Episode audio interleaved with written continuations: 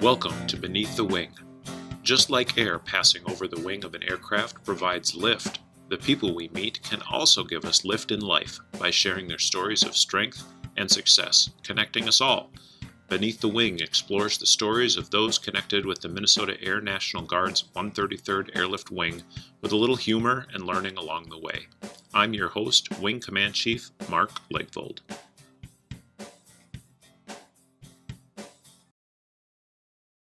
This is a special two part series of Beneath the Wing Voices from DC. We'll be sharing the stories of four of our Minnesota National Guard members who dropped everything and flew out to DC to support the peaceful transfer of power through the inauguration of President Biden. In between my interviews with my guests, you'll hear some other stories of the experience of being there for this huge undertaking. With the inauguration on the 20th of January, I showed up on the 15th in the evening as a part of the advance team. All Minnesota Army National Guard, three of them, and the sole blue suiter to speak the language of air. That's me. We landed late and went to the DC Armory to in process together, meet the leadership of our part of the mission, and then we settled into a hotel someplace in Maryland outside the city. The DC Armory is a huge arena that had turned into a reception and briefing center, staging area, and food service distribution. Even the USO showed up with some creature comforts and snacks. The next morning, we'd return to learn a little bit more, eat lunch, and then start meeting the rest of the Minnesota folks getting flown in on the 133rd Airlift Wing's C 130s. All that mission was being accomplished at Andrews Air Force Base, just outside of DC. One member of our team was Major Tommy Miller. He was our operations officer, which meant he'd be leading the work of over 700 Minnesota guardsmen and women who were to show up over the following days. This was his first joint operation of this scale, and to say he was up to the task was an understatement. Major Miller craves the structure of a military operation, and he was in charge of getting that structure put into place we got a chance to reflect on the totality of what had been accomplished. First, on Beneath the Wing Voices from DC. Hey, everybody, thanks for tuning in to this edition of Beneath the Wing. It is Saturday, January 23rd of 2021. I am sitting in an aircraft hangar at Andrews Air Force Base, and I'm here with the rest of the 133rd and one special guest.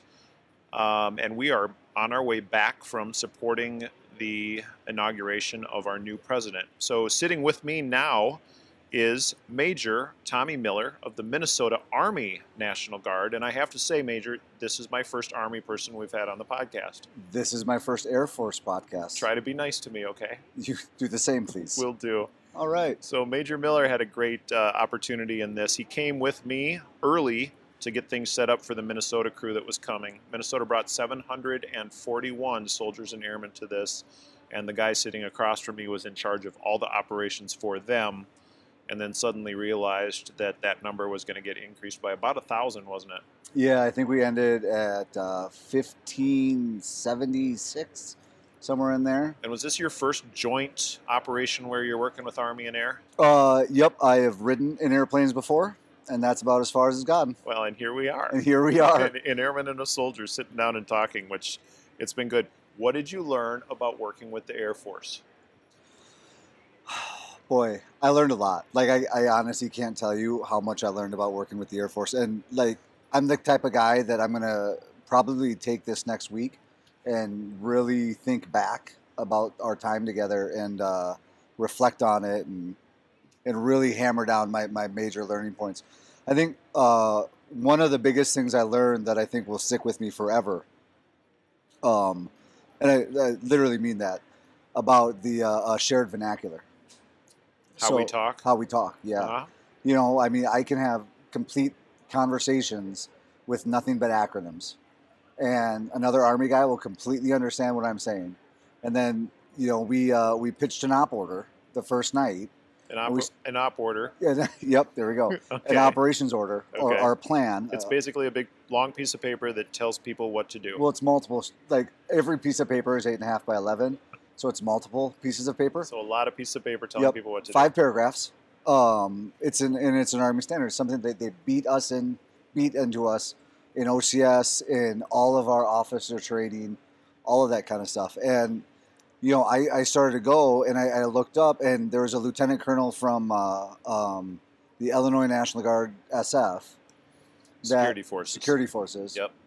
And I looked up, and we met eyes when I was halfway through uh, the scheme of or the concept of the operations, which is a very important paragraph in the Army world. hmm But I mean, it was blank.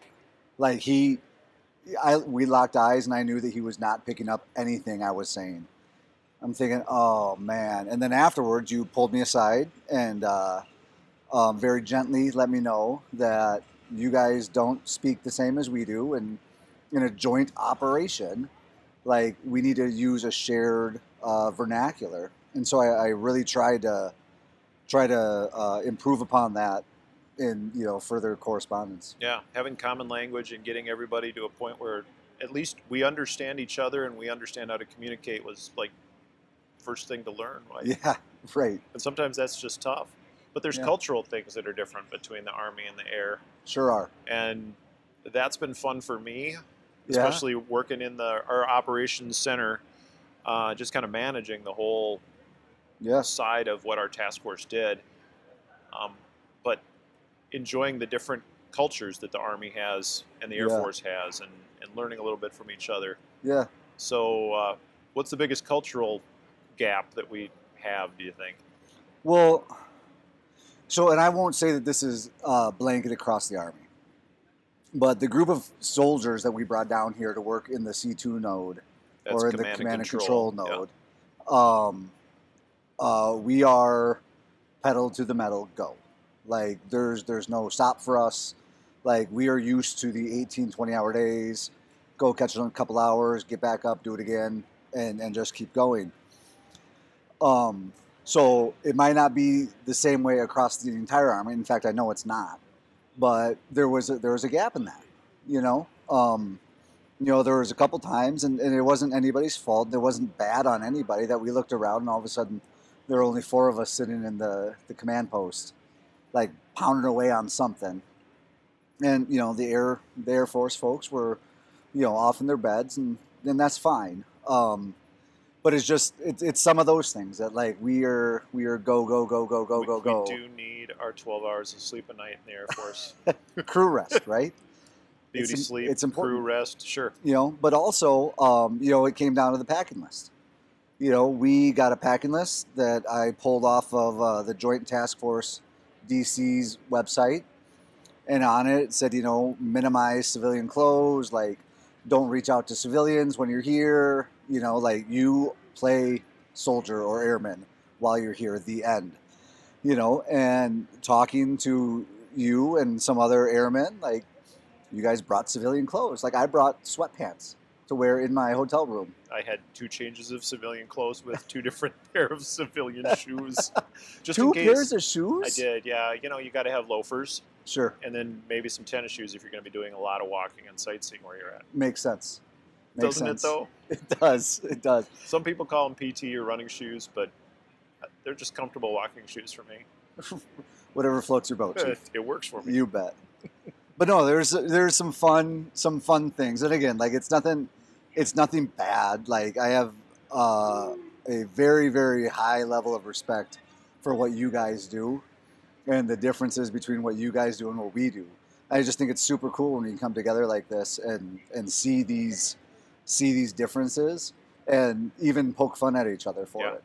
Yeah, it was it was great because uh, the sergeant major and our commander and I got out to visit with a group from Illinois, and soldiers and airmen all in the park on kind of a standby crew, and they just they integrated. You know, Yeah. we know what the job is. It's in the op board. The if we take the order. time to yes, thank you. If they if they take time to, to read it, maybe they'll understand it. But they talk to each other and say, hey, what are we really supposed to be doing? And Yeah. they there they were, and sitting in a civilian park with dogs chasing uh, balls and, and kids walking around playing on equipment and a bunch of soldiers and airmen hanging out in Washington D.C. to, Yeah. to keep that capital city safe. The the sense from the civilian people was really very very thankful. Yeah. Did you get that feeling? I did. I so I've done this is my sixth state active duty thing I've done, I think, and every time it's the best mission I've ever done. Like deployed a couple times, gone to NTC, which is the National Training Center. It's a, um, you know, it's an all-out 14-day laser tag war. We bring our tanks and our armored vehicles and stuff like that. Super cool. Like Sounds dirty. very dirty. Uh, yeah, 21 days no shower in in the Mojave Desert. It's fine. Is there a hotel nearby? No hotels. um, but like the these type of missions are so much fun because the people are so grateful, and that's why we joined. That's why we're in the guard Mhm. as opposed to active duty, right? Because we want to serve our community, and this is actually like it's it's measurable, it's impactful. Yeah. You know, Yeah, I mean, this has really been a great experience where it, it's really been a coming together of the entire country because every single state in the union and territory was a part of this big task Yeah. force of the Guard coming together. I mean, we we've talked like the, and I don't want to get political, but politicians have talked about unity. Like this is it. Mhm. You know, they have they've had twenty what they say 22,000 22,000 guardsmen, we had about 25,000. when it was twenty five thousand guardsmen Yep. here from all fifty four states and territories. Like Yeah. this is this is unity. It's, It's, super cool to see. Su- like touching, cool to see. yeah, and the, and the cool thing about the Guard is everybody puts on a uniform, and the the political differences melt away into a common purpose that's shared by everybody that's here. And it was protecting the Constitution at its very finest Yeah, in this mission. That's been great. hundred percent. Is that why you volunteered to come out here, or were you voluntold? Uh, I was voluntold. Okay. Um, but I wanted to come. I wanted to come. This is a historic, historic thing, and you know, it, I I don't know if it's messaged enough how amazing this is.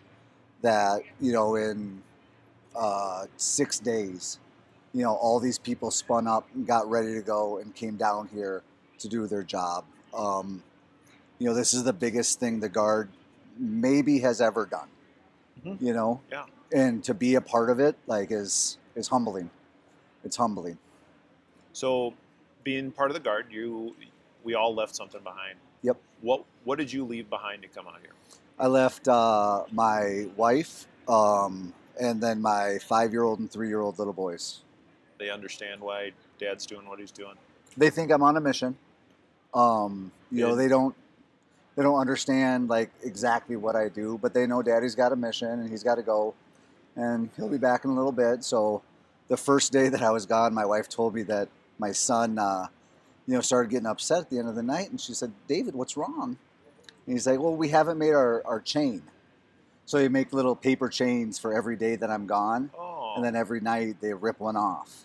So I think there's three links left, so they're not expecting me home tomorrow. yeah, because we all we all left it for this mission, not knowing when we were going to come back. We were going to come back when the capital was safe, Yep. and not before. Right. Yeah. So three links left, Yeah. So I'm it'll be a fun little surprise when they when they wake up tomorrow morning. and here we are sitting in the hangar getting ready to go. Yeah. That's great. Hey, um, how long have you been in the guard? 17 years. Okay, cool. Um, is this is this what you expected when you joined the guard? No.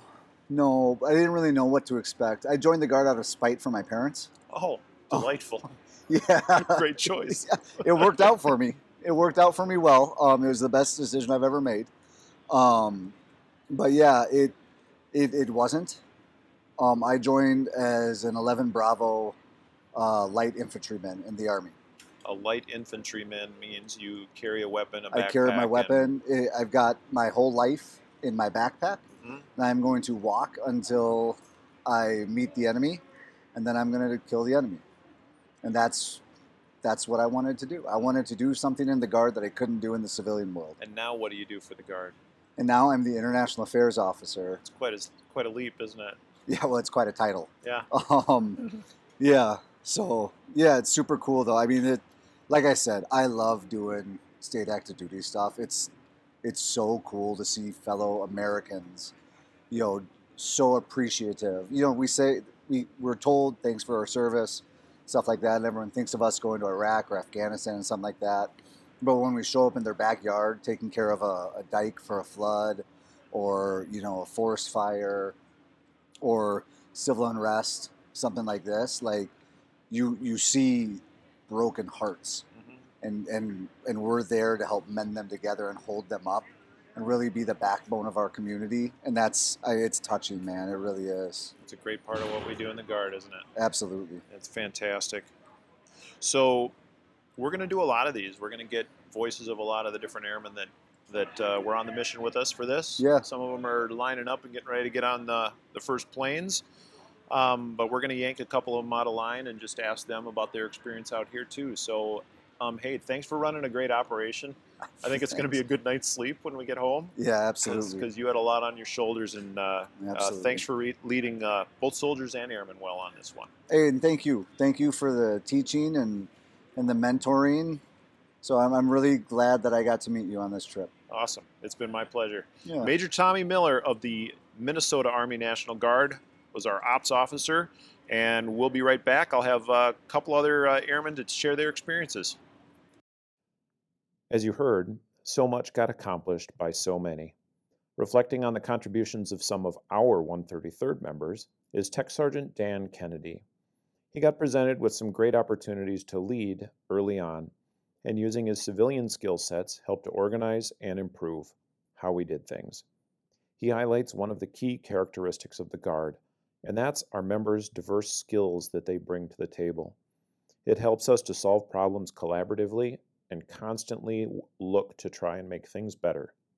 More importantly, he talks about one of the greatest things we do in the military, and that's taking an oath to protect and defend the Constitution and taking that oath seriously.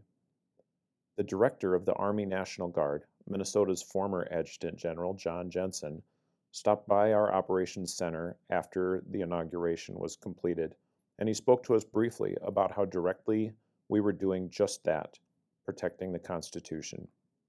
He even gave Sergeant Kennedy a coin, which is a military special tradition of giving a personal token of thanks for a job well done or a mission accomplished. Dan will also talk a little bit about the day to day parts of his work during the mission and give us a good picture of his service and both his and his family's sacrifice to fulfill our oath. All right, I'm sitting here with Technical Sergeant Dan Kennedy. He's out of our logistics squadron, a fuels guy. Um, and he left his civilian occupation to join us here in DC to do the inaugural support. So thanks for joining on, on Beneath the Wing. Thanks, Chief. Yeah. So uh, why'd you volunteer to come out here?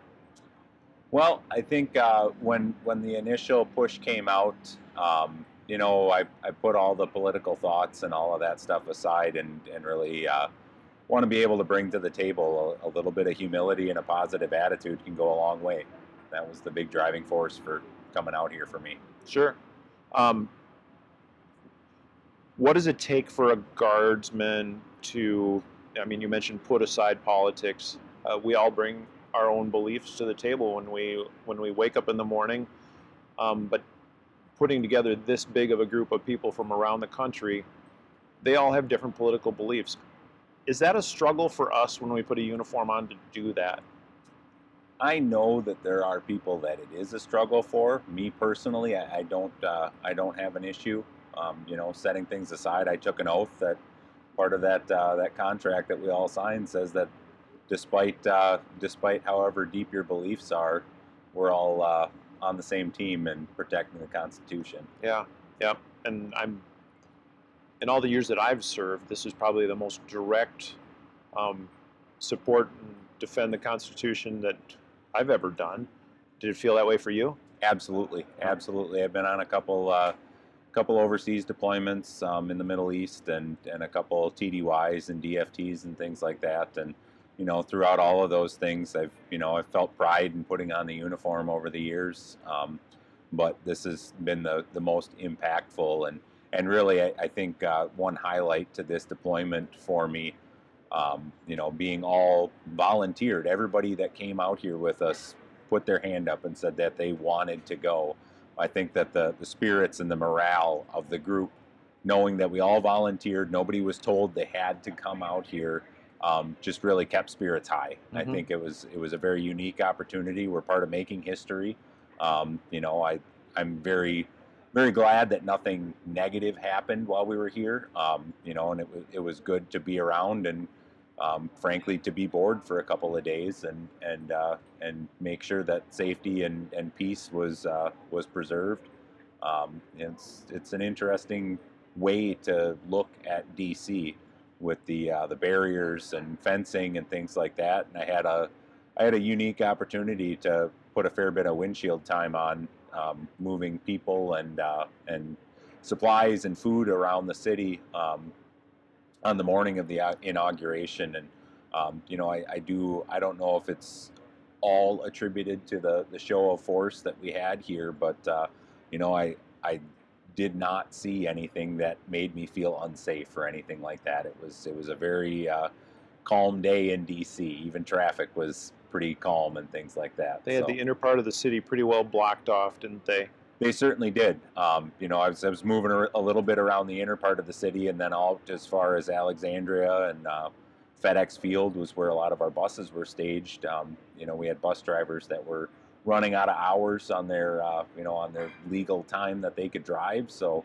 we got them out rather than losing buses and putting people off of those. Um, um you know, being able to keep warm and things like that. It wasn't uh, was was not extraordinarily warm out, so it was a nice thing for us to have not only a, a place to sit, but uh, with our capacity during this uh, event, um, we were a quick response force. If something were to happen um, in or around the mall area, we were had to be able to get moved in at a moment's notice. So having that transportation was important for yeah. our mission. Yeah.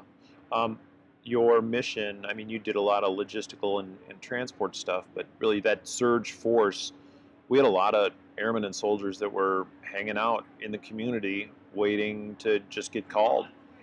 Um, and you were one of those, right? Absolutely. Yeah. So what? We all have memories and we save memories in different ways. And what's a what's a picture in your mind that you're going to take away from that part of it? Just kind of waiting around we had a pretty uh, pretty unique position. Um, we were real close to the Washington Monument, um, so you know, within eye shot of that, probably only a couple blocks away was our uh, our staging point or our rally point.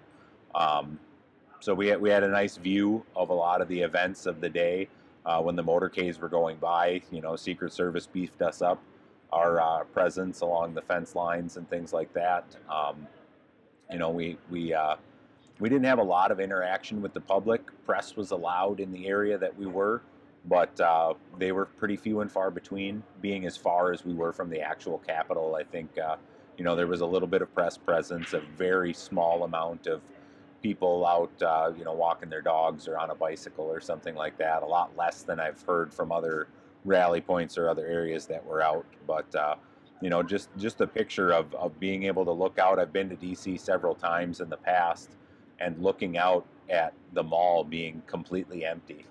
Nobody moving around, no activity, no joggers or walkers or school groups or anything out there. Um, you know, looking through fence lines to see it was was very interesting to me. Something that you know, like I said, I've I've been to the DC area several times over the years and and done the whirlwind tours of the Smithsonian's and the mall and things like that. And you know, looking past barriers and concertina wire and things like that was uh, was a little bit eerie feeling at times. Um, you know, we came into it and, and uh, I was working with a, a, group of security forces defenders that uh, a few of them I know pretty well from our state active duty time um, over the summer and, and, you know, coming in with the, the unique perspective that, the, you know, this is going to go one of two ways. Either we're going to be really bored or there's a possibility that's going to go really bad. Um, you know, and, and I'm like I said earlier, I'm, I'm, glad that we were bored compared to the alternative. Um, you know, it was uh, it was certainly interesting. Um, you know, the the uh, the boredom aspect doesn't do well with my personality. So at the opportunity to uh, to jump on some of those special taskings of moving things around and, and helping coordinate the logistics of moving 100 or 200 people and getting food to them and things like that when we were on station for you know 12 to 12 to 16 hours um, a day um, you know for for the main inauguration day was uh, was a good opportunity for me to keep busy and and make sure uh, to to spread a little cheer make sure that the morale stayed high. You know, having a decent meal instead of eating MREs was uh, a good op- option for everybody. Yeah, I think every every American was very very glad that we had 25,000 soldiers and airmen that were bored on inauguration day, and and that's great. Um, Absolutely.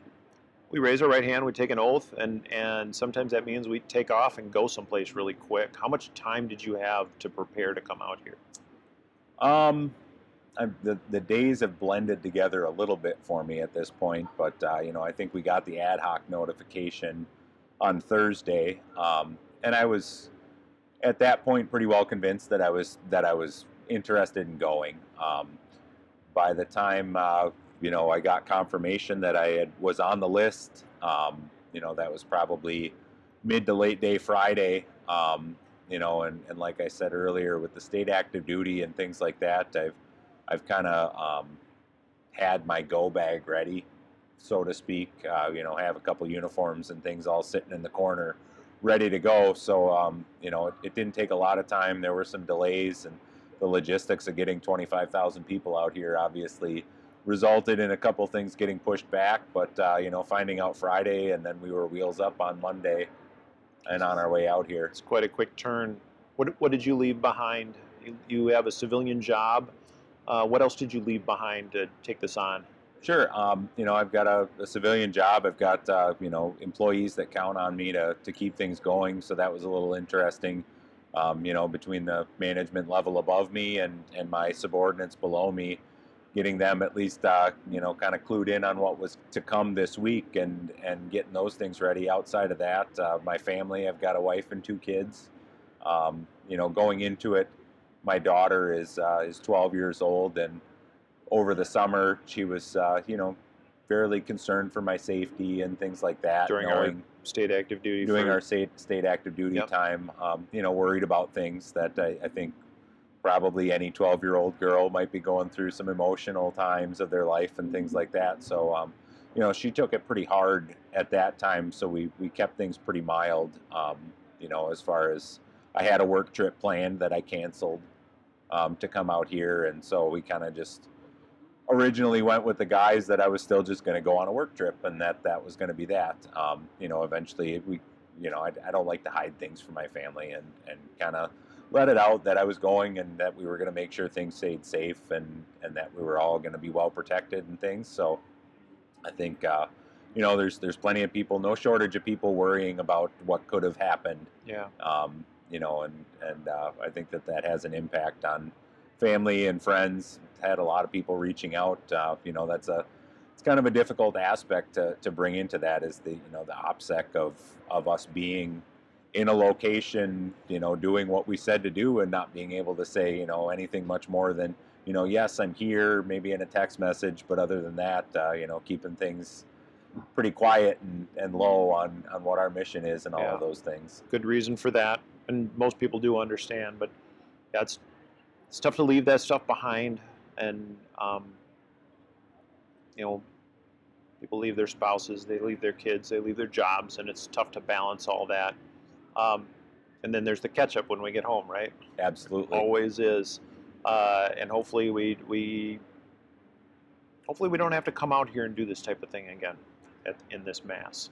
I'm hoping so. Yeah. I'm hoping that this is not going to be a normal thing. Yeah. You know, that's uh, I've uh, with the pandemic and with the state active duty, and you know, looking at the potential for more of uh, more incidents around the time of trials and things like that that are coming up for us in our state. Um, you know, I, I look at that as kind of a whole lot of new normals, and I, I hope that this is one that does not become a new normal. You know, wearing a mask kind of pales in comparison to having to, you know, stand armed on a corner to protect our our capital of the United States. Yeah. Um, I, I think that new normal I can get over a little bit more easily than potentially having to come out here on a regular basis to do this. Agreed. So, how long have you been in the National Guard? I have been uh, with the 133rd Airla- Air, Airlift Wing at a traditional capacity for 15 years. 15 years. Going on 15 years, almost. Did you It'll be 15 years in May. How about that? Goes Yep. by fast, doesn't it? It does. It does. Did you come straight good. out of high school? Um, I did one year of college, Okay. and then uh, and then came in after that. Uh, succumbed to the family business. yep. I understand. I served with your dad, which this is kind of fun to sit down across from you and and uh, get your insights on all of this. Absolutely, Um, is this big what you? shoes to fill. For Oh, me. you're doing just fine. Is is this is this what you expected when you joined the guard? You know, I didn't really know what to expect. Um, uh, you know, when I first joined the guard after a year of college, and uh, you know, kind of needing a little something to, you know, the financial benefits were certainly a part of it um, at that time.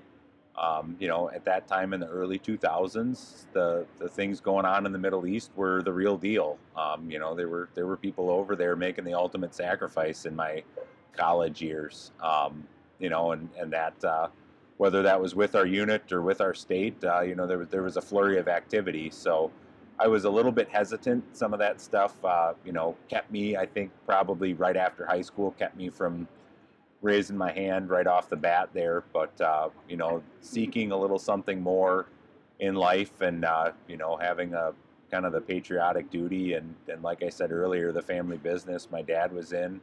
Um, you know, he's an immigrant and, and served over 25 years in the National Guard. And on my mom's side, my grandpa and uh, both uncles were in and served for a long time. So it was it was a big thing for me, and um, I drug my feet a little bit, but uh, decided it was the right thing for me. And it's a it's a good place to be. isn't it? Absolutely. Yeah, I'm sitting here in an aircraft hangar at Air, Andrews Air Force Base, and Tech Sergeant Dan Kennedy and I have been reflecting a little bit on our uh, weeks long experience out here protecting the nation's capital. Hey, thanks for taking a little bit of time and giving us your thoughts on this. We really appreciate it. Thanks a lot, Chief. I appreciate it. Absolutely. I hope you've enjoyed the first in our two part series of Beneath the Wing Voices from DC. In part two, you'll hear from two of our younger members of the wing and get their perspective on the mission we just accomplished.